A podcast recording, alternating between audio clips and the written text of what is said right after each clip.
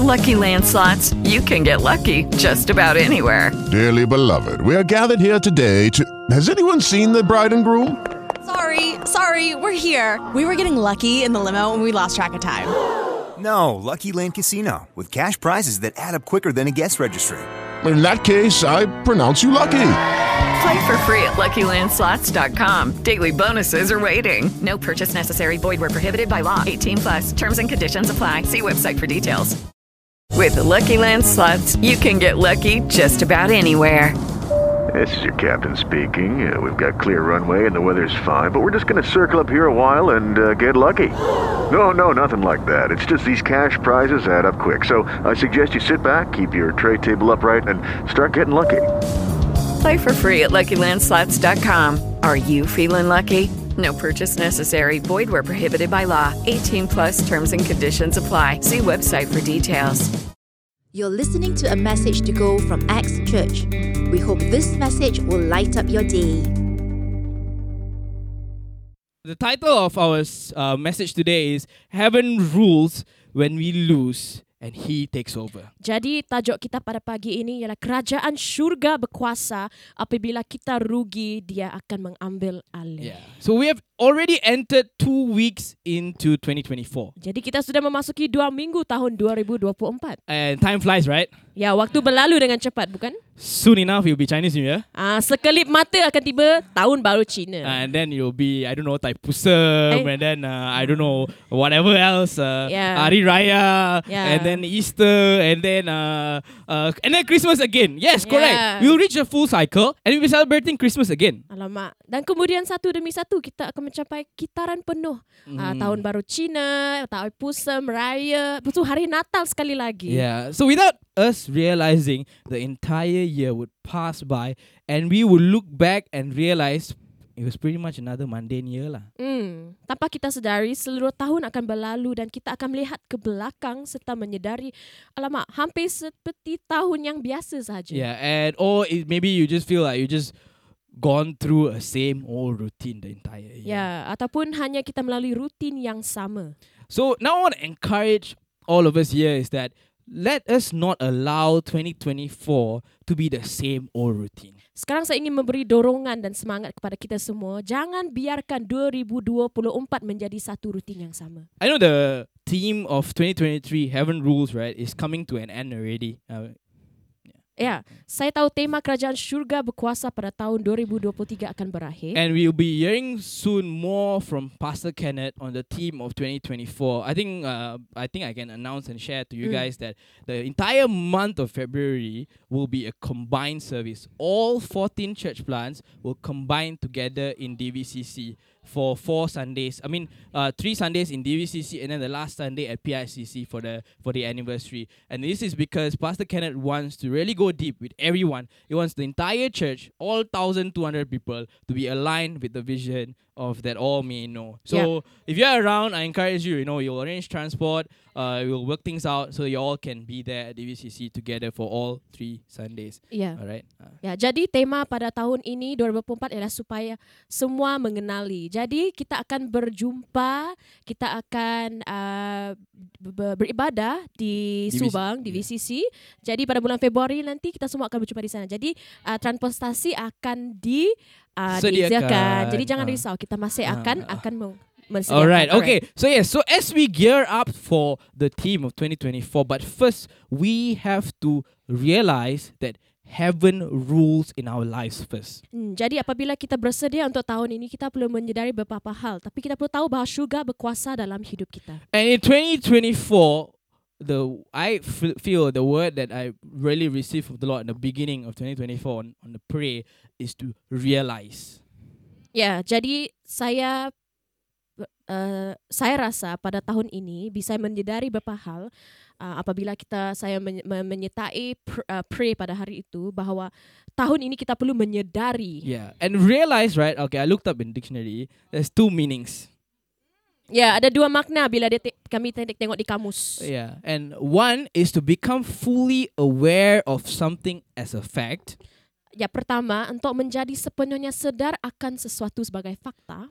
And understand clearly. memahami dengan jelas. And uh, you know, or in another word is grasp and perceive. You can use all these terms to explain it. Dalam makna lain ialah memahami ataupun menangkap. And the second meaning of this, it, it, it meaning it is to cause it to happen, to make it a reality, Mm. to realize it into reality. So it's to make it happen. Jadi makna yang kedua ialah menyebabkan sesuatu perkara terjadi atau menjadikannya satu Yeah. mewujudkan. Ya. Yeah. This year we got to do both of it. Jadi pada tahun ini kita harus melakukannya kedua-duanya. So first thing we have to grasp or receive some truth, Jadi kita perlu memahami atau menangkap kebenaran and the same time we have to make some things become reality. dan pada saat yang sama kita perlu menjadikan sesuatu atau beberapa hal menjadi satu kenyataan. For example, we know the word of God, right? You got the Bible in your hand, right? And the Bible in your phones and all, right? Hmm, sebagai contoh kita mengetahui kan firman Tuhan. We read the word of God sometimes. Kita membaca firman Tuhan kadang-kadang. We talk the word of God Kita berbicara mengenai firman Tuhan sometimes. kadang-kadang. Uh, but how many of us truly grasp it? Tapi seberapa daripada kita sebenarnya benar-benar memahami And how many of us truly make it a reality? dan berapa banyak daripada kita menjadikannya kenyataan. You know, as as the routine and daily life catches up, around maybe two weeks in the in the, in, in your life, you probably still excited. Oh, new year, new me, uh, you know. But maybe as the routine and daily life catches up, we do not realize that we will not do both of it. Hmm. Jadi saat rutin dan kehidupan sehari mengejar kita, kita tidak dapat menghindari perkara ini. We will not do, um, you know, to, we will not perceive truths, and we will also stop making things become reality because we are just busy chasing things that we are doing on a daily basis. you know. Jadi anda akan sibuk membiarkan hari-hari anda mengendalikan anda. Hmm. And before you know it, you won't even realize.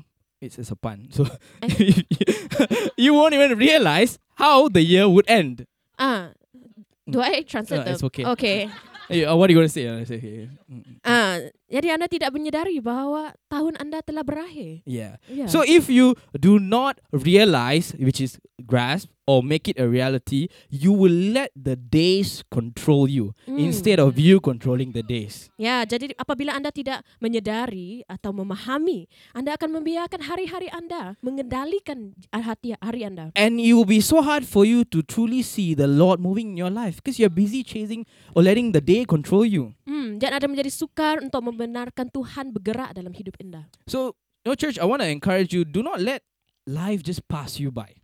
Hmm, This jadi jadi semua jangan biarkan hidup anda berlepas begitu sahaja. And, and, and let's cut out chasing instant gratifications Hey. and then the worries of the world and then just playing catch up with life. Ah, jadi mari kita hentikan mengejar kepuasan dunia ini dan kekhawatiran sedang mengejar kehidupan. Yeah. So let heaven rule over you. Hmm, jadi biarkan kerajaan syurga Let it memerintah. reign over your life. Biarlah dia memerajai But kehidupanmu. there is an irony here is that in order for you to see heaven rules over you, you have to lose first. Hmm, tetapi ada ironinya adalah bahwa agar agar anda dapat melihat syurga memerintah dalam hidup anda, anda harus rugi terlebih dahulu. Yeah. Usually to see reigning victory, yeah, if you are if you're an athlete or whatever, if you want to see reigning victory, you have to constantly win lah. You, you know, Mm. you have to constantly win. If you uh, you're following football, if you want to be top of the league, you have to constantly win, right? Ya, Okay, I jadi bila anda seorang ahli sukan, anda harus sentiasa mengingat bahwa harus menang, betul? Menang. Yeah, yeah. Ah. So, but but in the kingdom, uh, in in the kingdom, Jesus calls us to lose first. If tapi you want to see Him win, you have to lose first. Lose ourselves first. Okey, tapi dalam kerajaan syurga, Yesus berkata dengan kita, kita perlu rugi dahulu, rugi, uh, rugi dengan Hmm. Ke- kehilangan kehilangan diri. diri, sendiri. Ya. Alright. So we're gonna look into the Bible for a while. Uh, Mm. for a while only, no lah, not forever. uh, so we're gonna look into Luke nine, yeah, verse twenty-three to twenty-five. I'm gonna read it quickly, and then JJ will read it. Mm. Then he said to them all, If one anyone desires to come after me, let him deny himself and take up his cross daily and follow me. For whoever desires to save his life will lose it. For whoever loses his life for my sake will save it. For what profit is it to a man if he gains the whole world and is himself destroyed or lost? Ya, jadi dalam Lukas uh, uh, 9:23 do- ke 25 berkata, Yesus berkata kepada semua, jika seseorang hendak mengikutku, dia harus menyangkal dirinya, memikul salib setiap hari dan mengikutku. Sesiapa yang mau memelihara nyawanya akan kehilangannya, tetapi sesiapa yang mengorbankan nyawanya kerana aku akan memeliharanya. Apakah untungnya kepada seseorang jika dia memiliki seluruh dunia tetapi dirinya sendiri kehilangan atau kerugian? Quite ironic, right? Life is supposed to if life is supposed to good, supposed to be good, right? Why lose it? Ya, begitu cukup ironis bukan? Uh, hidupan kehidupan kita sepatutnya begitu lancar, begitu baik, tapi kenapa kita harus rugi? We must follow Jesus this way because this is the only way that we will ever find life. Ya, kita harus mengikuti Yesus dengan cara ini kerana itulah satu-satunya cara yang kita akan menemukan hidupan yang sejati. There's a saying that says, uh, "You will never live until you walk to your death with Jesus." Hmm, ada kedengaran yang berkata, Anda tidak akan pernah hidup sampai Anda menjalan menuju kematian dengan Yesus. Yeah. But that's the idea. You can't gain resurrection in life without dying first. Hmm, tapi itu adalah idea. Tapi di sebaliknya Anda tidak boleh memperoleh kehidupan kebangkitan tanpa kita mati terlebih dahulu. Think of water baptism happening. Ya, Yeah, bayangkan picture. sebuah pembaptisan air yang ter- Ah, eh, ah. ter- terjadi. It's uh, water baptism happening, right? So in when when you see water baptism, it uh, the picture it in your mind. Uh, you know, there's three aspects of it. Ya, The, the the going down, and then being under the water, and then the rising. ya. Jadi dalam gambaran pembaptisan melibatkan tiga aspek. Tur, uh, kita menurun, berada di bawah air dan kita bangkit. Yeah. So going down and being under the water symbolizes dying to our old selves. Jadi uh, turun dan berada di bawah air melambangkan mati terhadap diri kita yang And lama. being resurrected again when you are coming up is a symbol or representation of you are being new under Christ. Ya, jadi apabila uh, simbol bangkit kembali, ya merupakan seperti ciptaan baru di bawah Kristus. Yeah. So this is what we are essentially called to do in our daily life. But many would like to avoid these implications of the first two important steps. Hmm, tapi ramai daripada kita uh, menghindari daripada mengimplikasikan dua langkah penting. Yang pertama, So they want to claim to have eternal life without a sense of repentance. Hmm, jadi mereka inginkan memiliki kehidupan yang kekal tanpa rasa pertobatan. and without dying. They have not died to themselves. Ya, tanpa mati. Mereka belum mati bagi diri mereka There has sendiri. been no funeral. You have to put yourself to death. There has been funeral to your old self first. Ya, ja- jadi belum ada pemakaman dalam diri Anda sendiri. This concept is the key of living a fulfilled Christian life. Jadi konsep ini adalah kunci untuk menjalani kehidupan Kristen yang memuaskan. You have to imagine that you are daily going through baptism. you are daily die, putting yourself to death, and you are raising as a new person. Ya, jadi kita setiap hari perlu mempunyai minda yang diperbahuri bahwa anda sentiasa melalui masuk pembaptisan. Yeah, that's why the Bible says, you know, renew your mind daily. Renew your mind daily. Ya, you jadi know? Alkitab sentiasa berkata kita perlu memperbahuri minda kita setiap hari. Uh, next, uh, in First Corinthians 15 verse 31, it says, "I affirm by the boasting in you which I have in Christ Jesus our Lord, I die daily." Ya, dalam Korintus uh, dalam 1 Korintus 15:31 berkata, "Setiap hari aku menghadapi kematian, aku mengakui ini, saudara-saudaraku, demi kebanggaanku denganmu yang kumiliki dalam Kristus Yesus Tuhan kita." Why does Paul say that? Can you die daily? Uh, mengapa Paul mengatakan demikian? Bolehkah kita mati setiap Well, he hari? said, "I die every day."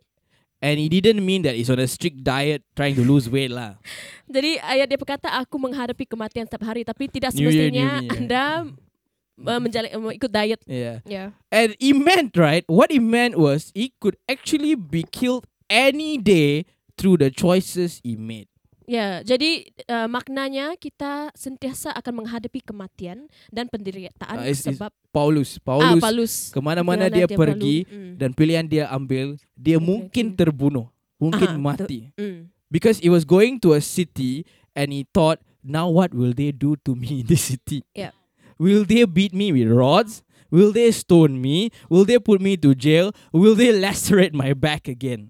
Ya, jadi dia mempunyai segala pemikiran yang begitu negatif. Adakah mereka akan menghukum saya? Adakah mereka akan membunuh saya dan segala-galanya? Because that's reality of what happened. Yeah. I'm not gonna read these words, but I'm just gonna give you a uh, just a glimpse of it.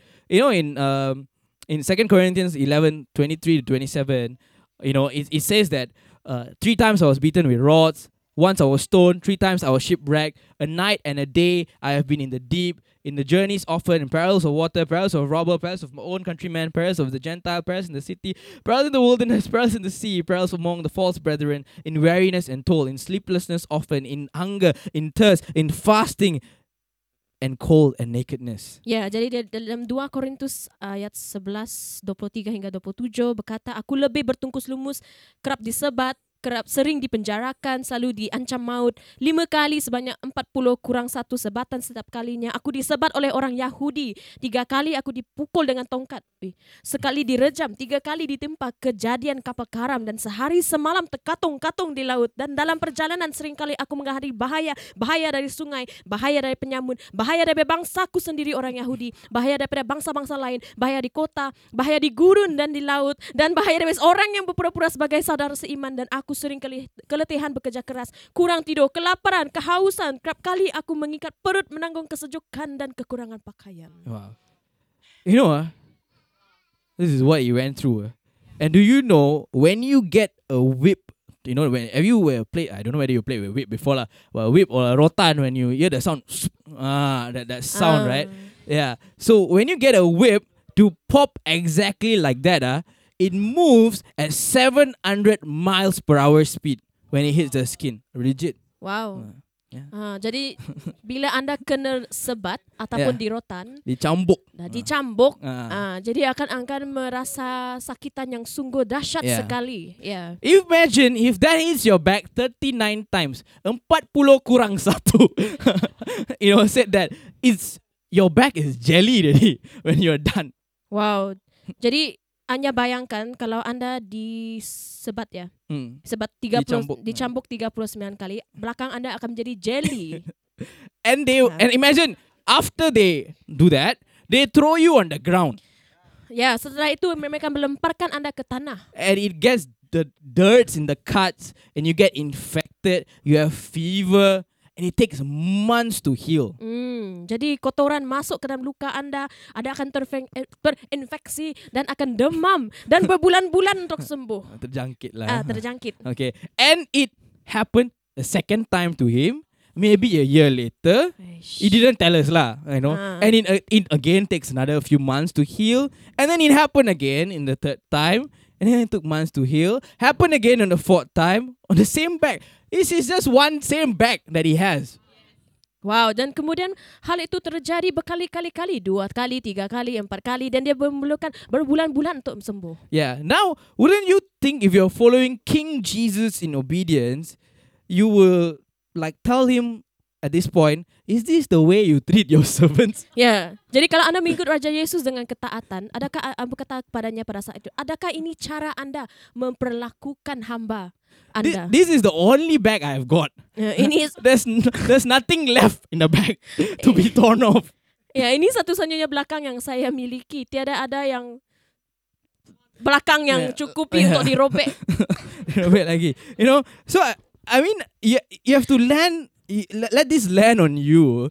What this man lived when he said, "I die every day." Ya. This is what he meant. You know, he was not dying to. Oh, I'm uh, dying to self by just waking up early. Yeah. or you know, it was dying to self trying to study. It was dying to self legit. He was trying to die. Ya, jadi ini yang saya bermaksud berkata, Anda harus memahami apa yang dialami oleh orang ini ketika dia mengatakan aku mati setiap hari. Bukan sekadar bangun pada awal pagi, bukan sekadar perkara yang remeh-temeh, tetapi betul-betul mati setiap hari. So imagine yourself in a shipwrecked in the sea, holding to a boat like you know, I don't know, Titanic. Jadi- and you just want to do evangelism for Jesus, who rules the waves and the sea. But Yeah. you are dealing with all this stuff. Ya, bayangkan diri Anda terdampar di laut, eh cewa, memegang papan dan Anda akan memberitakan Injil bagi Yesus yang dia yang memerintah ombak dan laut. So if you ever find fault with God in your suffering, I suggest you to go back to Apostle Paul and learn how to bow down to the Lord. Wow. Jadi Anda jika anda pernah menemukan kesalahan dengan Tuhan dalam penderitaan anda, saya menyarankan anda semua untuk kembali kepada membaca buku Paulus, Rasul Paulus dan belajar bagaimana dia bersujud. Do you know Paul could have been a successful rabbi? Ya, jadi tahukah anda Paulus boleh menjadi seorang rabai yang berjaya? He was the cream of the crop of all rabbis back then. Ya, konklusinya dia ada terbaik daripada yang terbaik. He was born to Jewish parents who possessed Roman citizenship, a coveted privilege, you know, that only very few people would possess at that time. And uh, and Saul moved to Jerusalem and studied religion under Gamaliel, who was a Pharisee who was like the most esteemed rabbi as well. Ya, jadi anda tahu bahawa dia lahir daripada ibu bapa Yahudi yang mempunyai kewarganegaraan Romawi, suatu keistimewaan yang sangat uh, bukan semua orang akan miliki. Jadi Saulus pindah ke Yerusalem untuk mempelajari agama di bawah Gamaliel. Mm. And you know, but when he accepted Christ in his conversion, road to Damascus, he forsake all of it. He left everything. By knowing Christ and experiencing him, Paul made made Paul to change his heart completely to the extreme point, which then he said in Philippians 3, 7 to 9. You know, that uh Nah. yeah, we'll read it. but what things were gained to me, these I have counted loss for Christ. Yet indeed I also count all things for the excellence of the no- count things all things lost for the excellence of the knowledge of Christ Jesus my Lord, for whom I have suffered the loss of all things, and count them as rubbish, that I may gain Christ and be found in him, not having my own righteousness which is from the law, but that is which is true faith in Christ, the righteousness which is from God by faith. Ya, jadi dalam Filipi 3 ayat 7 hingga 9 berkata, Tetap segala yang dahulu merupakan untung bagiku, sekarang kukira rugi kerana Kristus. Bahkan segala perkara kukira rugi berbanding keagungan mengenal Kristus Yesus Tuhanku. Oleh sebab dialah aku telah kerugian segalanya, yang kukira sampah sarap belaka, supaya aku mendapat untung yaitu Kristus, dan didapati di dalamnya bukan dengan kebenaran sendiri yang datang dari Taurat, melainkan yang datang melalui iman kepada Kristus, kebenaran kepada Allah melalui iman.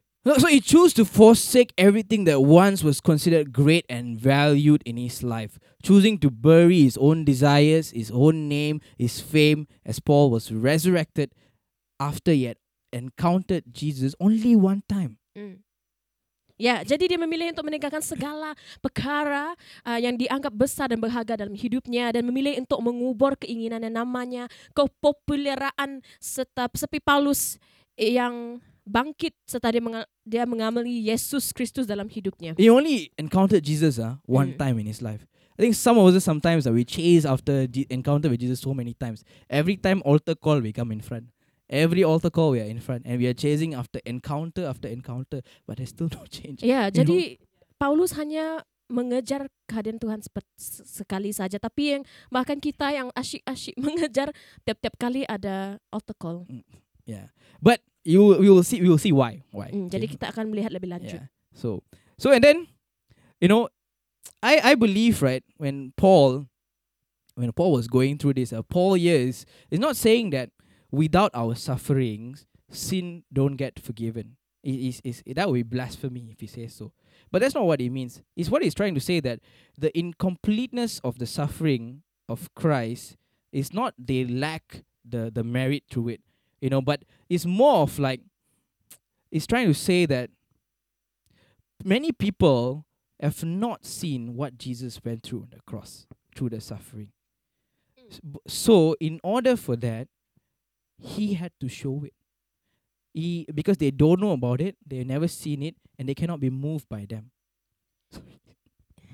He forgot I need to translate. Ya. Jadi dalam kata-kata lain, jadi Paulus mengatakan dalam penderitaan tubuhku aku akan melengkapi apa yang kurang dalam penderitaan Kristus. Jadi dari jadi secara rumusnya um, penyelamatan kita ti- tidak lengkap tanpa penderitaan.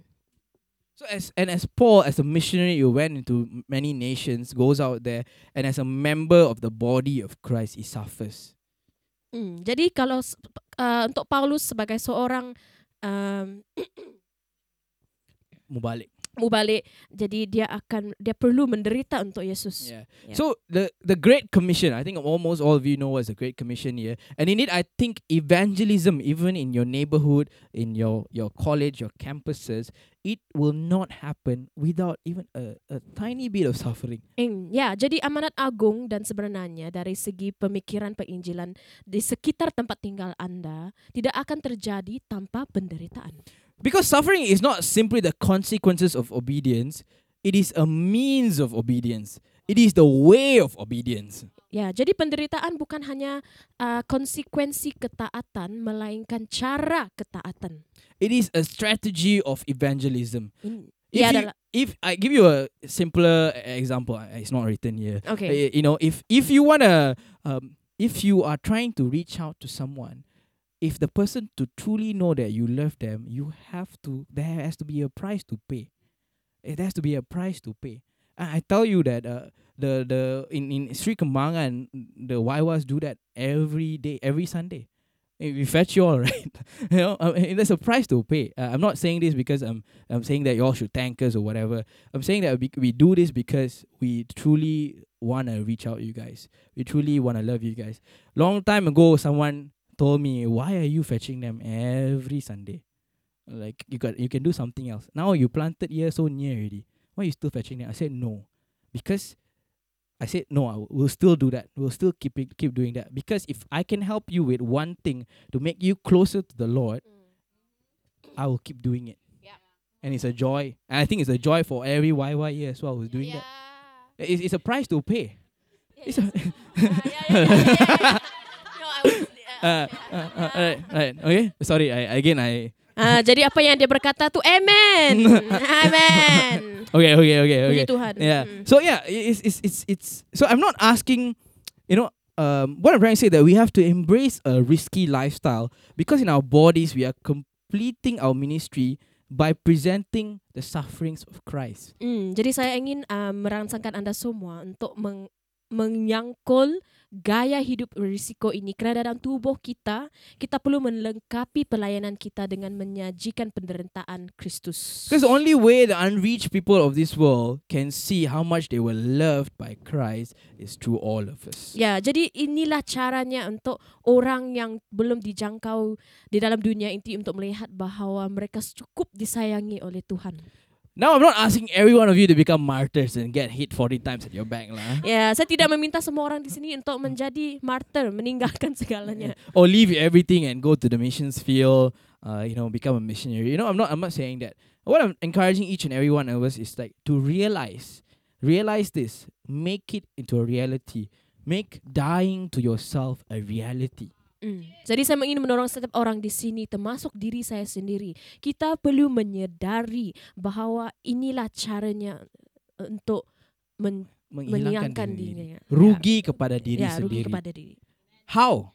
I Jadi- believe there's three ways we can do this. Ya, bagaimana kita ada saya percaya kita, kita ada tiga cara Right, untuk lakukan. bear with me with these three, okay? Yeah. All right. First one, when we realize we need to live by choices, not feelings, and not emotion driven. Jadi yang pertama, kita perlu menyedari kita perlu hidup berdasarkan pilihan, bukan perasaan dan bukan didorongi dengan emosi. Yeah.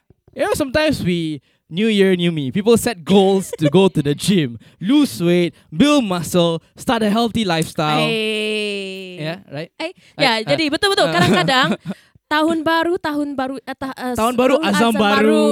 ah, kita sering menetapkan tujuan untuk pergi ke gym, menurunkan berat badan, mm, God bless, membangun otot, melalui gaya hidup yang sehat. Yeah. Tapi Yeah. So sooner after, sooner or later, we most people stop halfway lah. ya, tapi kebanyakan orang akan berhenti di tengah-tengah jalan. I, I'm saying this because of my experience. I worked as personal trainers in gym, so in in many in few gyms. Ya, saya Yeah. telah bekerja sebagai seorang. Uh, pelatih pribadi di gym. Yeah, and the common thing I have realized usually is that the month of January, gym memberships are always packed. It's like 300% profit. Wow.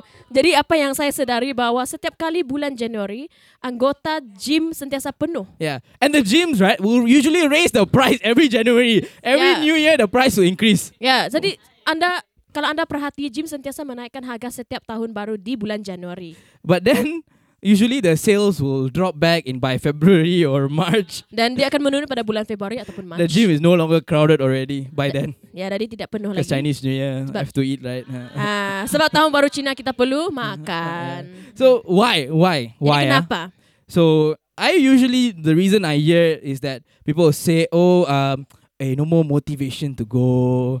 Uh, hey, no more time lah. Hey, Ah. life got busy. You know, new year, new responsibilities. So life got busy. Yeah. Ya, jadi banyak-banyak alasan yang saya dengar ada tidak ada motivasi, tidak ada waktu, hidupan saya sibuk. Ini ada contoh. This is just an example. Uh, even even I know people who started reading. You know, they start uh, read the Bible in a year plan. Uh, how many of you have done that before? Uh, but only January, right? Uh, Yeah. yeah, yeah. You know, I, I I'm guilty of that myself. You know, it's always uh uh what, what's the the uh, what's the thing that no no the U version has a, a feeture where you can Reminder. catch, me, up. Ah, catch me up. How yeah, catch that? me up. Catch me up. Catch me up. It's June already still at Genesis. ah. Jadi uh, so it's okay. ah, you know, so uh, uh, you know we we rely so much on motivation, uh, emotions rather than the discipline of choices. ya kita terlalu bergantung kepada motivasi daripada disiplin pilihan kita. It's always I don't feel like it. I Selalu- don't feel like this. I don't feel like that. Ya, itu selalu saya tidak merasa begitu, saya tidak merasa ini. Ah. We allow feelings to dictate our decision instead the truth. Ya, kita membiarkan perasaan kita menentukan keputusan bukan kebenaran. Truth of God. Kebenaran Tuhan. Never in the Bible as mentioned for us to let our feelings to lead our life. Ya, tapi tidak pernah dalam Alkitab disebutkan bahwa kita perlu membiarkan perasaan kita untuk memimpin hidup kita. If went by feelings, Jesus had to anguishly defeat it when he was praying at the Garden of Gethsemane. Ya, jadi di kalangan perasaan, Yesus harus mengatasi dengan bersusah payah ketika dia berdoa di Taman Getsemani. You know, in uh, I'll read from uh, Matthew 26, verse 39, and then I'll read verse 42. I'll jump. Okay. So in 39, it says, uh, Oh, my Father, if it is possible, let this cup pass from me. Nevertheless, not as I will, but as you will. Then in verse 42, it says again, again a second time, he went away and prayed, saying, Oh, my Father, if this cup cannot pass away from me unless I drink it, your will be done. Ya, jadi dalam Matius 26 ayat 38 hingga 39 dan 42 berkata, dia berkata kepada mereka, jiwaku sungguh duka cita bagaikan mati. Duduklah di sini berjaga bersamaku. Yesus pergi jauh sedikit dari situ, lalu sujud menyembamkan muka tertanah dan berdoa, ya Bapakku, kalaulah dapat, edarkanlah cawan ini daripadaku. Namun bukanlah seperti yang ku kehendaki, melainkan seperti yang kau kehendaki. Bagi kali kedua, dia pergi dan berdoa, ya Bapakku, jika cawan ini tidak mungkin beredar daripadaku, melainkan ku minum terlaksanalah kehendakmu. So Jesus agonized. He struggled with fear. Even Luke, uh, if you read Luke, Luke will add on to say he prayed more fervently and he was in such agony of spirit. His sweat fell to the ground like great drops of blood. Hmm, jadi Yesus sungguh menderita. Dia berjuang dengan ketakutan dan dalam buku Lukas menambahkan dia uh, Yesus berdoa dengan lebih tekun dan merana sehingga keringatnya turun ke tanah seperti titisan darah yang besar. But the at the end, act- actually scientifically, this is possible. You know, I've watched documentaries that say that it's possible. If you are in such high anxiety, you can sweat blood. Actually, Ui, Yeah. jadi itu adalah perkara yang benar. Yeah. So, but at the end of this struggle with his feelings, Jesus came to submission to the Father. Ya, tetapi pada akhirnya Yesus tunduk kepada kehendak Bapa That this is the Father's will for humanity. bahwa ini adalah kehendak Bapa untuk umat-umat manusia. He made a choice, Dia not but not by what Jesus felt as a human, but a choice under the submission of the great plan of salvation. Ya, jadi dia membuat pilihan bukan berdasarkan apa yang Yesus rasakan sebagai seorang manusia, tetapi pilihan dia bahwa dia tunduk kepada rencana besar keselamatan yang sudah dia ketahui dan juga kehendak Bapa. Yeah, which is his Father's will. Ya. And he know he made a choice because this is my father's will. I don't care about my feelings. Nevertheless, it is your will. Hmm, jadi dia mengikut kehendak Bapa. So we are to walk by faith and not by sight. We shouldn't allow our emotions to control our lives or our relationship with others as well.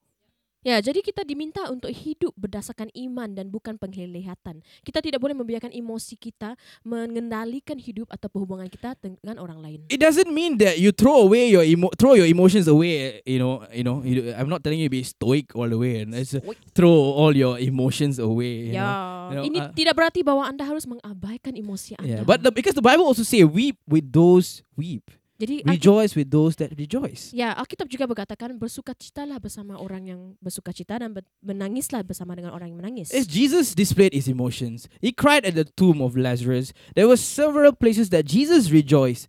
So we are not to suppress our emotions, but we must not trust them or allow them to control us. Ya, jadi Yesus pun menunjukkan emosinya. Dia menangis di kubur Lazarus dan beberapa tempat di mana Yesus juga bersukacita. Jadi kita tidak boleh menguburkan perasaan atau emosi kita, emosi kita tapi kita tidak boleh mempercayai atau membiarkan emosi mengendalikan kita. You know, in Psalms 43, it says, Why are you cast down, O my soul? Why are you disquieted within me?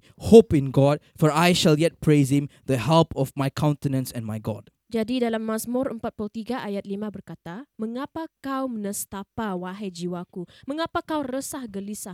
Berharaplah kepada Allah, kerana aku akan memujinya, penyelamatku dan Allahku. You know, when David wrote this to encourage himself, he was writing this to encourage himself. Yeah, David was, uh, if he had Twitter, probably he would be very top last time, you know, because his quotes were mm, yeah, happening. Re- retweet. Yeah, retweet, retweet. uh, Yeah. So King David, at this moment when he wrote this, uh, he was already agonized by many things. He committed adultery. He killed the husband of the woman that he committed adultery with, and then then his son was looking for him to murder him. But yet, David asked himself, himself, uh, to hope in Jesus. Hmm, jadi Raja Daud sebenarnya telah mempunyai banyak penderitaan. Dia telah berzina, membunuh suami wanita yang dia sangkut dan anaknya mencarinya untuk membunuhnya. Namun dia masih menasihati dirinya untuk berharap kepada Yesus. So, what I'm trying to say here is that you can.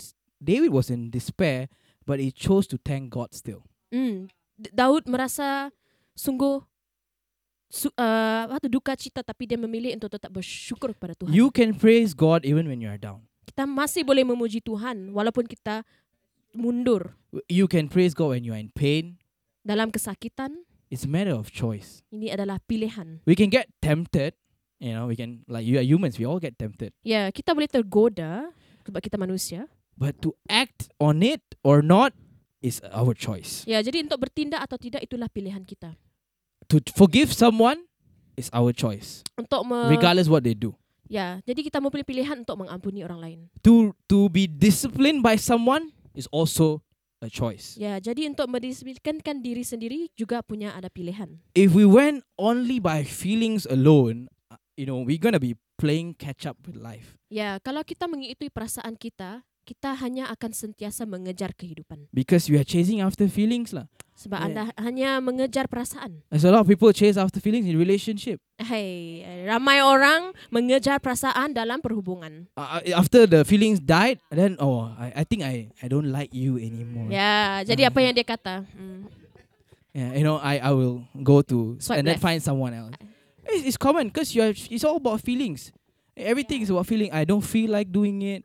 You know, and it's all bit about feeling. You know, it's a choice. Hmm. It's a choice to love. You know, you can ask uncle and aunt, auntie. I've been together for so, how many years? Uh, how is it? It's a choice. It's a choice that they choose to love one another every day. You know, Yeah. it's a choice. Setiap hari adalah satu pilihan. You know, when we realize. Second, okay, I'm gonna move on to the second point. Yes, second point. When we realize that the life we now live is not the life that we actually deserve. Jadi uh, uh, poin yang kedua ialah ketika kita menyedari bahawa kehidupan yang kita miliki sekarang bukanlah kehidupan yang sebenarnya dan layak untuk kita menerima. So the truth is that we are all only worthy of the penalty of hell for life lived in sin. Ya, jadi sebenarnya kita hanya layak menerima hukuman di neraka untuk kehidupan kita yang dijalani dengan dosa. The reason we have or even get to experience anything good is not because we deserve it. Hmm, jadi alasan kita untuk memilikinya bukan uh, sesuatu yang baik kerana kita layak mendapatkan. No, only the reason we get to experience good thing is because of the great grace and mercy of God. Ya, jadi satu-satunya alasan yang kita dapat mengalami perkara yang baik adalah kerana daripada kasih dan rahmat besar daripada Tuhan. This is true for both the just and the unjust. Hmm, jadi ini apa perkara yang benar untuk orang yang benar maupun orang yang fasik. Yeah. As Paul puts it, all have sinned and fallen short of the glory of God. Ya, dikatakan dalam pada Paulus bahawa setiap orang berbuat dosa dan kekurangan kemuliaan. And he also wrote that the wages of sin is death. Dia juga menulis bahawa upah dosa adalah maut. Because of the inherited sinful nature, every person deserve nothing but punishment. Hmm, kerana sifat dosa yang diwarisi setiap orang hanya boleh menerima hukuman atas dosa-dosanya. But only because the abundant grace that given by the Lord, we now wouldn't need to face such punishment. Ya, tapi kerana berlimpah sorry. kasih karunia Tuhan membuat kita tidak perlu menghadapi hukuman seperti itu. God made it so that we wouldn't have to receive what we have deserved, but instead offered us what we never deserved. Ya, jadi Tuhan membuatnya sehingga kita tidak perlu menerima apa yang kita harusnya terima, malahkan menawarkan kepada kita apa yang kita tidak pernah dapatkan. Salvation, forgiveness of sin, eternal life, of peace in heaven with Him. Keselamatan, pengampunan dosa dan kehidupan abadi dan damai di syurga bersamanya. None of this was earned, but simply a free gift from the compassion. Ya, God. semuanya itu tidak diperoleh ataupun dikerjakan melainkan hadiah percuma daripada Tuhan yang penuh kasih. You know, I'm. I want to share a little bit. I'm. I'm entering into the eighth year of me serving in Acts. Ya, jadi saya memasuki tahun ke-8 pelay- melayani di gereja X. You know, when I came to Acts, right, all I ever wanted to do is to serve the Lord. Jadi bila saya pertama kali menggajak kaki di gereja X, saya hanya perlu ingin melayani Tuhan. Irene would know because she was serving me from from day one with the Acts in children's ministry. Yeah. Yeah. Ya, Arin akan tahu segala-galanya. Yeah, Celine would know also because that's where we met. Hey, saya Yeah. tidak perlu menterjemah. You know?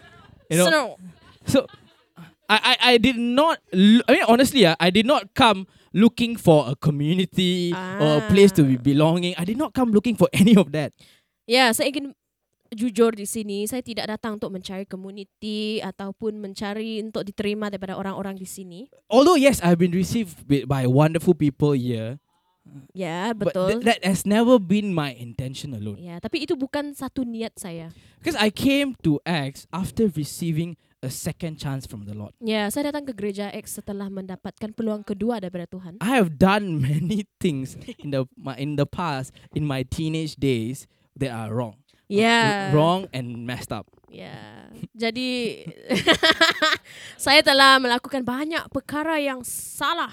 Yeah. Hmm, ketika saya zaman remaja saya. I have forgot I've forgotten about the Lord chasing after my own ambition and my own desires. Hmm, saya kadang pernah lupa Tuhan dan mengejar cita-cita diri saya sendiri. And the Lord had to break me. Jadi Like Tuhan, literally break me, my back, you know. jadi Tuhan perlu uh, Mematahkan. mematahkan dia Ah, saya.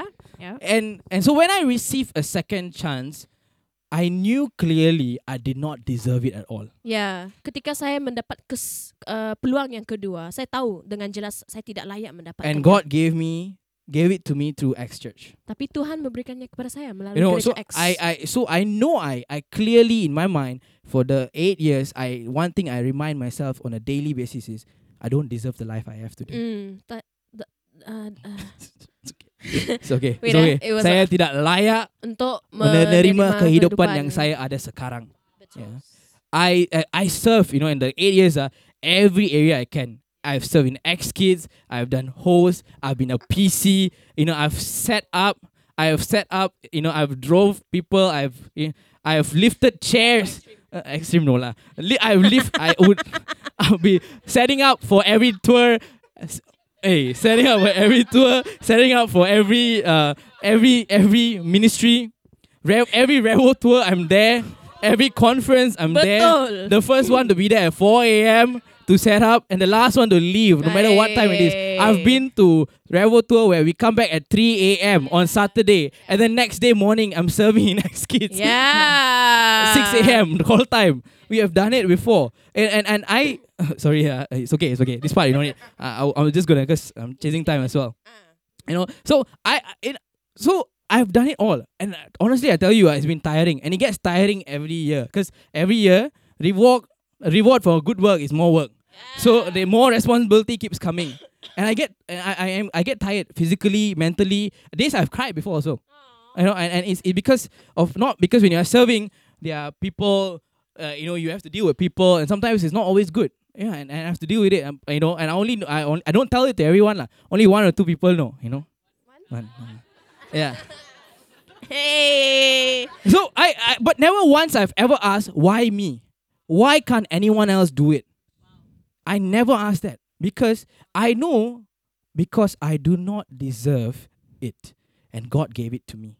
Uh. So I will just serve the Lord and His house. I rather be a servant of His house Yeah. instead of winning things of this world.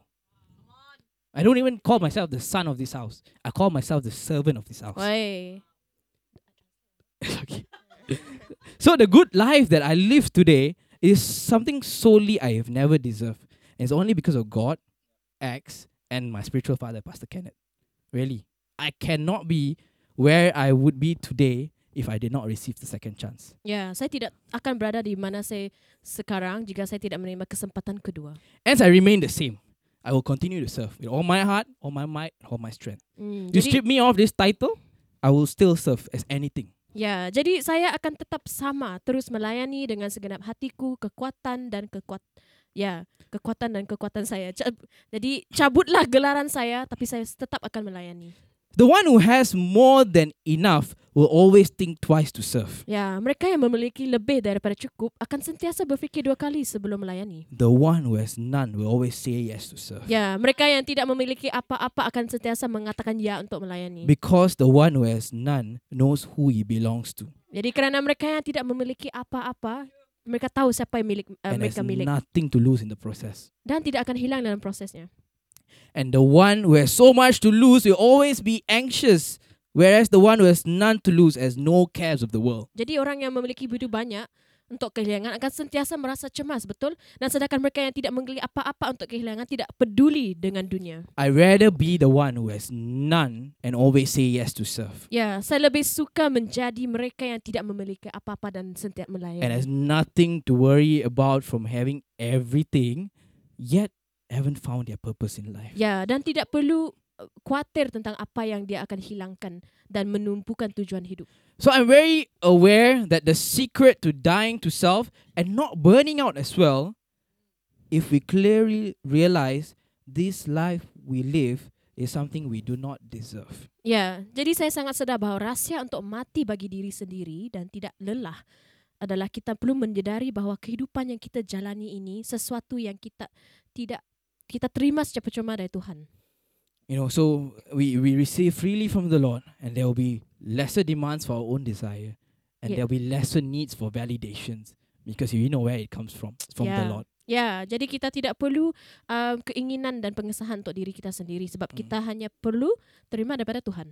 So third point, I'm gonna rush this through. Ya, Hallelujah. jadi uh, when we realize we are his agenda and he is not our agenda. Ya, jadi yang ketiga, ketika kita mencari kita adalah agendanya dan bukan bukan dia bukanlah agenda kita. So Christian life is not about how much you love Jesus, but it's about how much Jesus loves you even when you do not deserve it. Ya, jadi kehidupan sebagai seorang Kristian bahwa bukan seberapa besar kita mengasihi Yesus, tapi berapa besar kasihnya kepada kita. What happens usually we emphasize so much on our love for him instead of his love for us. Hmm, jadi apa yang terjadi jika kita menekankan kasihnya, kasih kita kepadanya daripada kasihnya kepada kita? Anytime we choose to focus our love for him instead of his love for us, we would be self-reliant. Hmm. Jadi setiap kali kita memilih untuk um, menekankan fokus kita kepada apa yang kita ada pada dia daripada dia kepada kita, kita akan menjadi bergantung kepada di, usaha diri sendiri. Yeah. So Peter, Peter himself, he wanted to prove his love for Jesus. Hmm, jadi And- Petrus ingin membuktikan kasihnya kepada Yesus. And what he did, Dan apa yang dia lakukan? he cut someone's ear Dia memotong telinga seseorang. to prove his love. Dia ingin me- menunjukkan kasihnya. So if we are focused on our love for him alone, Ah, jadi kita hanya fokus pada kasih kita kepadanya. We can fast, we can pray, we can serve, and where is that? Uh, and but but we will still live a life for ourselves Hmm, kita boleh berpuasa, berdoa, melayani, tapi kita masih menjalani hidup untuk diri sendiri. because again, this is all done by emotional love that we have for Jesus. Hmm, sebab ini semua dilakukan dengan cinta emosional kita kepada Yesus. Oh Jesus, I love you. Oh Yesus, aku And then mengasihi. you go to the altar and you cry out. I see every time when there's an altar call and the I see all the youths there crying to the song. Uh, what song is that? Uh, the, the one that usually cry. It's okay, okay, okay. I come. Uh, yeah, yeah. And then you see all crying. You know, going through all this emotion. there's a lot of emotion, but there's a lack of devotion. Ai, betul. Jadi terlalu banyak emosi tetapi kekurangan kesetiaan. When it comes to time where we really need to make some real sacrifice, Tapi bila kita perlu melakukan pengorbanan yang nyata, and that's where people be like, uh, uh maybe not. uh, uh, wake up early, come to church. Hmm. tidak uh, mau no. bangun awal. Uh, you know, Uh. hey, wake up early, read the Bible. Uh, maybe no. Uh, you know, ya. and, and and we cannot because we are just relying on our emotions. Hmm, kita tidak boleh kerana kita hanya mengandalkan dengan emosi And this is kita. where people burn out. Itulah terjadinya People give up in kelelahan. serving. People give up on God because we are we are not the source of our love for God. Ya, jadi orang menyerah dengan melayani dan sebagainya sebab kita bukan sumber kasih kita pada Tuhan. He is the source of our love for Him. Ya, jadi Tuhan ada sumber kasih kita kepadanya. How many of us ever actually ask Jesus how He truly feels about us? Hmm. Adakah anda pernah bertanya bagaimana perasaan Yesus tentang kita? We only think about Jesus. I feel about you like this. I love you. I I, I Yeah. appreciate you. I need you. Ya, But have you ever thought about how He feels about you? ya. Adakah anda pernah berfikir bagaimana dia berasa tentang kita? Have you ever asked Him how does He feel about the world right now? Ya, How does He feel about the economy right now? ya. How does He feel about what is going on, the war that is going on in the Middle East right now? How does He feel about it? Have you ever spent time asking Him about all these? Pernahkah kita me- menghabiskan masa untuk bertanya tu Yesus tentang perkara ini? Most of the time, we are only going to Him to tell Him about us. Ya, sebagai se- sebahagian besar daripada waktunya kita hanya pergi kepadanya untuk bertanya tentang kita di- diri sendiri. Yeah, Jesus, my day was like this. Uh, You know, Yeah. I had to deal with these people. Ya. I had to deal with that. You know, we're always telling about ourselves to Him, Okay. how we feel and how what we are going through, Jadi right? Kita asyik menceritakan tentang diri kita sendiri dan bagaimana kita rasa dan apa yang kita alami. So i- i- in in the Bible also, there's this uh, uh two person. Uh, I'm not, I'm not gonna read the scripture. It's, it's just too long. I'll just uh, give a summary. James and John. James and John went to Jesus and say, "Teacher, we want you to do whatever we ask." And then he asked to them, "What do you want me to do for you?" And he said to them, "Grant us that we may sit one on your right and one on your left." Ya, jadi da- dalam buku ya, ah. ya, Buku? ya Markus kan? Ah, Markus, dalam ya. ah, Markus 10 dalam ayat 30 ke 45 sila baca di rumah. Jadi dia berkata dalam dalam buku ini dia bertanya, "Guru, apa yang saya boleh lakukan untukmu?"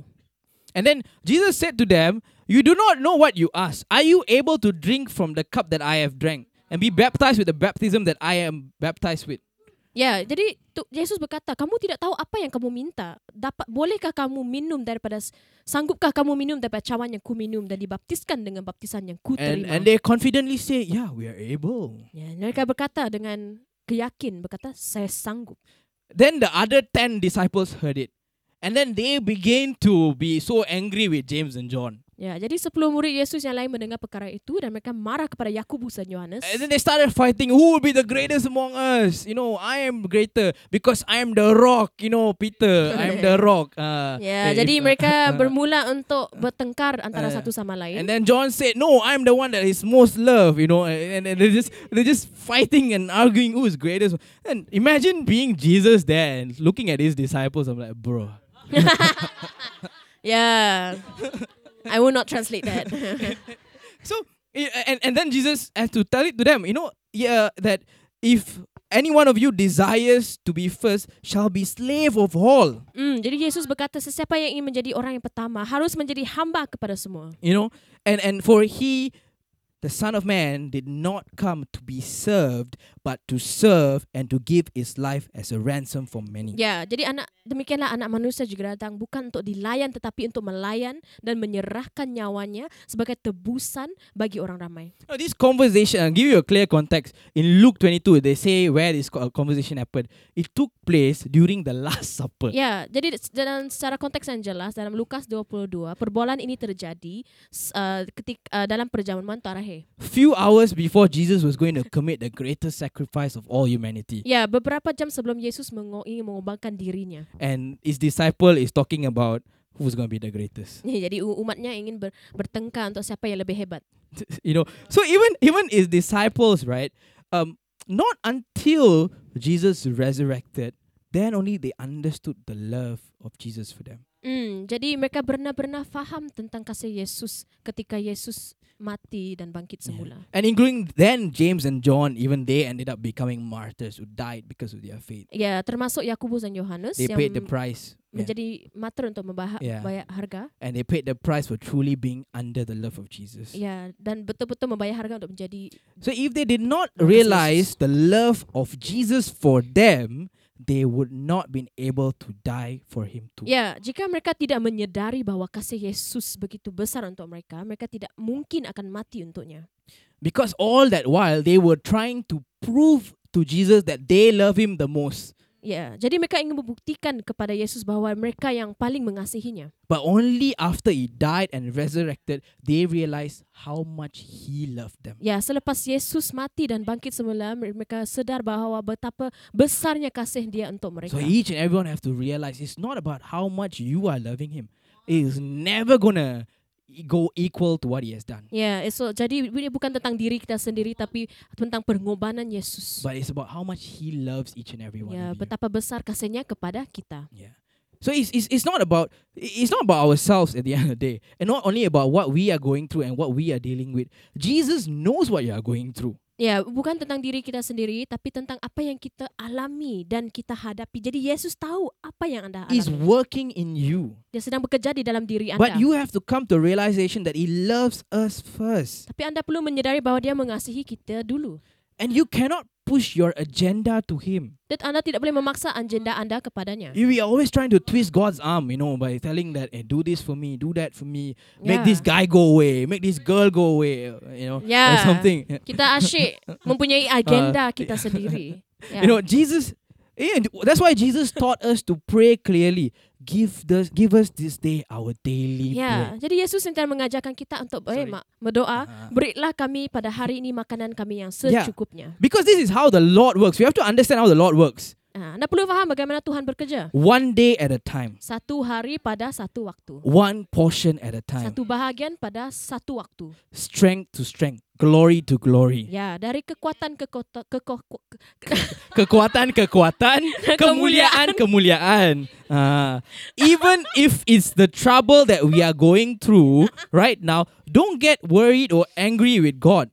Be when He is not solving your your a problem that you are worried about tomorrow, about next week. You're some of you are already worried about your finals already, and you're still in week fourteen. Hai. So, yeah, you're in week 14. Chill, you know. No, Ya, uh, uh, you know. Ah, konklusinya dia cakap jangan risau. Ah. ah. Don't don't. So i i what the Lord is teaching you is to, to is helping you to get through today. Jadi Tuhan ingin mengajar Anda bahwa Dia ingin membawa Anda melalui hari ini Then tomorrow, dan kemudian besok. He sustain you today, Dia menumpang Anda pada hari ini and and that's how He did it for the Israelites. dan When you- begitulah caranya dia melakukan pada orang He Israel. was providing them manna Memberikan mereka mana daily. setiap hari. Today's portion or blessing or even problem is only for today. Ya, jadi bahagian atau berkat hari ini at- bahkan masalah untuk hari ini. Don't bring it into tomorrow. Jangan bawa masalah ke esok. You'll be spoiled. Itu rosak. Yeah. You know, this is what Pastor Sandra preached the, the week ago, right? Ya, It's the same. betul. Even today, i- is it, it- it's applicable. It will be spoiled, just like the manna, because the manna spoiled. They keep it for the next day, it's spoiled. Ya, jadi ikan rosak seperti mana?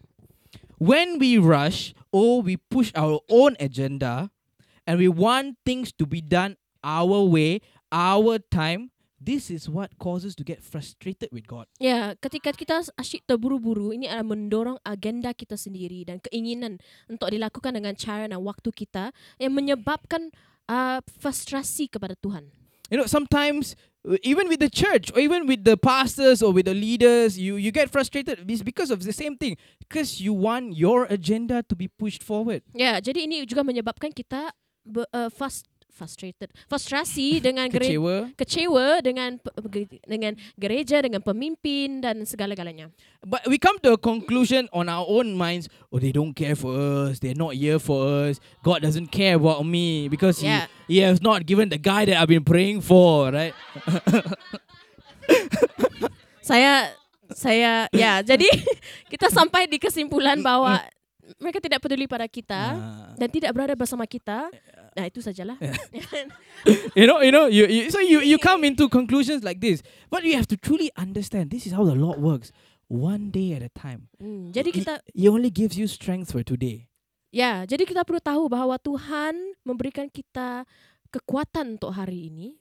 Yeah. And that's why you have to renew your mind daily. Hmm, dan kita perlu memperbaharui pemikiran kita setiap hari. It's daily. It's- Setiap hari. that's how the Lord works. We this is basic economy that Lord has taught us, you know that. Ya. Give Ini- us this day our daily bread. Jadi ini adalah perkara asas yang Tuhan telah berikan kepada kita. You know, so let us rely on God daily. Mari kita bergantung kepada Tuhan setiap hari. New strength, new portion, Ya, kekuatan baru dan uh, pos, porsi, porsi bahagian baru, bahagian baru. because really no one can love us like He does. Sebab sebenarnya tidak ada orang yang boleh mencintai kita seperti Tuhan. but He does it in His way. Tapi dia melakukannya dengan You caranya. can't ask Him to do it your way. Hmm, Tidak boleh dengan lakukan dengan cara anda. Yeah, His love is benevolent at the end of the day.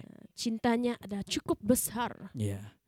I- I- So you have to you have to understand this. This is how the Lord works. And truly, if you look at all these, I'm, I'm already like I'm closing already. Um, you know, in, in in these three points I shared, the key essence here is submission. Hmm, jadi perkara yang saya uh, berkongsi pada pagi ini uh, adalah um, uh, yeah, submisi, tunduk. tunduk. Ah, tu- tunduk. See, she came out with her own translation. Yeah, yeah. tunduk. tunduk is is is really submission. If you choose to live by God's will and right make the right choices, that is submission. Because it's the hardest thing to do. It's the hardest thing to do is Yeah. to to make your own choices. Yeah. You know, if you choose to live a life like you don't deserve it, that's also hardest thing to do. Ya, ini adalah perkara yang sungguh sukar apabila kita ingin menunduk, tapi apabila kita um, meng, tidak mengikut dengan kehendak kita, itu begitu, sukar juga. And when you choose to let God deal with us according to His agenda, that is also submission. Jadi bila kita menuntut kepada firman atau cara Tuhan, itulah acara untuk kita. That's the great. To- that's the hardest thing for human, humans to do. Ya, to itu adalah perkara yang begitu sukar. You, you have to learn how to submit. Kita- Learn how to submit to God. Learn how to submit to a leader. Learn how to submit to to your your to the pastor, to the, the to your leaders. You know that's that's part of being disciple. Hardest. That's why Pastor Kenneth always tell the hardest missions of all is submission. Ah, Uh, if I can tell you, I'll send you to China. You will say, "Yeah, let's go. I'll go." Uh, if I say you, I send you to South Korea. You'll be like, "Oh, let's go." Let's I'll. Uh, say, you know, super uh, shy. yeah. you know, yeah. But if I ask you to, hey, submit to the church, that'd be so hard.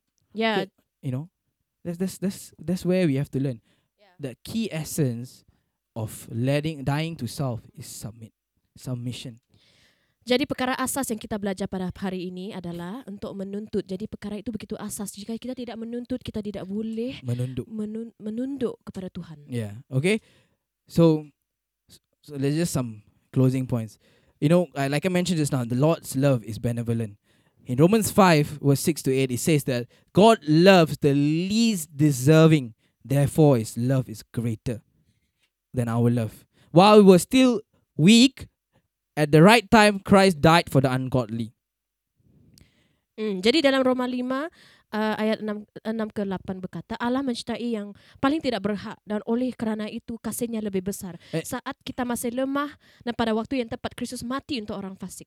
Consider the price he was willing to pay. Greater love has no one than this, that is someone who lay down his life for his friends. Jadi pertimbangkankah harga yang disediakan dia ingin bayar? Tiada kasih yang lebih besar daripada kasih seorang yang mengorbankan nyawanya untuk seseorang. So the love that we receive is not only measured by the fact that I and you don't deserve it, but it's also measured by the price he was willing to pay, which is his own son's life. Ya, jadi kasih ini diukur dengan kenyataan bahawa saya kita tidak layak menerimanya, tapi dia diukur dengan harga yang tersedia yang dia bayar iaitu nyawanya sendiri. And the third is the good life that we get through this this love. Hmm. Jadi ketiga ada kebaikan yang kita dapatkan melalui And you can see in John 3:16 he said, "For God so loved the world that he gave his only son that whoever believes in him should not perish but have eternal life." And that good thing that you get is Mm. eternal life. Jadi dalam Yohanes 3:16 berkata, Allah begitu mengasihi dunia sehingga menganugerahkan anaknya tunggal supaya setiap orang yang percaya kepadanya tidak binasa melainkan mendapat hidupan yang kekal. And finally, you know, if no matter what you are going through, where you are at in the stage of your life, this is how the Lord explains His love. In Zephaniah three seventeen, it says, "The Lord your God is in your midst, a mighty one who will save. He will rejoice over you with gladness. He will quiet you by His love. He will exult over you with loud singing." And we read this same response in the parable of the prodigal son. When this son came to the father, the father hugged him put a ring on his hand. I think the band can come up already. put a ring on his hand, and robes and shoes, and and he threw a party for his for his child, and that's the love of this Jesus. It's a love that none of us can do. Our love is no comparison to what and how he loves us. We may fade away from him, we might forget about him, we might leave him, he will not, because he was not made to love by emotions. He was not made to love by feelings or because you hated me, because you've forgotten me, I won't love you anymore. There's no such thing in the mind of Jesus, in the mind of God. He loves you for who you are, accepts you for who you are, and He receives you for who you are. So at, at the end of the day, God doesn't have ultimate satisfaction in us, but we have ultimate satisfaction in Him. Ya, jadi Tuhan tidak mempunyai kepuasan dalam ketinggi dalam kita, tapi kita mempunyai kepuasan dalamnya. God would have been an idolater if his ultimate goal was to find complacency in us. Ya, jadi Tuhan akan menjadi penyembah berhala jika tujuan tertingginya adalah kepuasan dalam diri kita. But rather, he worked his way to give us ultimate complacency in him. Sebaliknya dia bekerja untuk memberikan kita kepuasan tertinggi dalamnya. We don't love God by helping God out of deficient, deficiency into joy, but God does loves us to help us out of deficiency to joy. Tetapi kerana kasih Tuhan kita membantu kita untuk keluar daripada kekurangan untuk menuju kebahagiaan. But in both cases, our love for God and His love for us, ultimate aim is the same. Ya, tapi dalam kedua-dua hal ini kasih kita pada Tuhan dan kasihnya kepada kita akhirnya sama. That we might find ultimate satisfaction in Christ. Kita akan menemukan kepuasan tertinggi dalam Yesus. He wants you to find satisfaction in Him. Ya, dan dia ingin kita men- me- menemukan kepuasan dalamnya. Essentially, that is what dying to self means. Itulah maksudnya mati dalam diri sendiri. That you don't, you stop finding satisfaction in you or in the things of the world, but you find satisfaction in Him. Ya, tapi itulah maknanya kita berhenti mencari kepuasan dari dunia tapi dalam Tuhan. And that is only possible through losing ourselves and finding Him. Dan itu hanya musta tidak mustahil jika kita menghilangkan diri kita tapi menemui diri kita dalam Yesus. We hope you've been blessed by this message. For more information on our church, please visit axchurch.org. We are also active on Facebook and Instagram. We're believing that this week is going to be a good week ahead for you. God bless.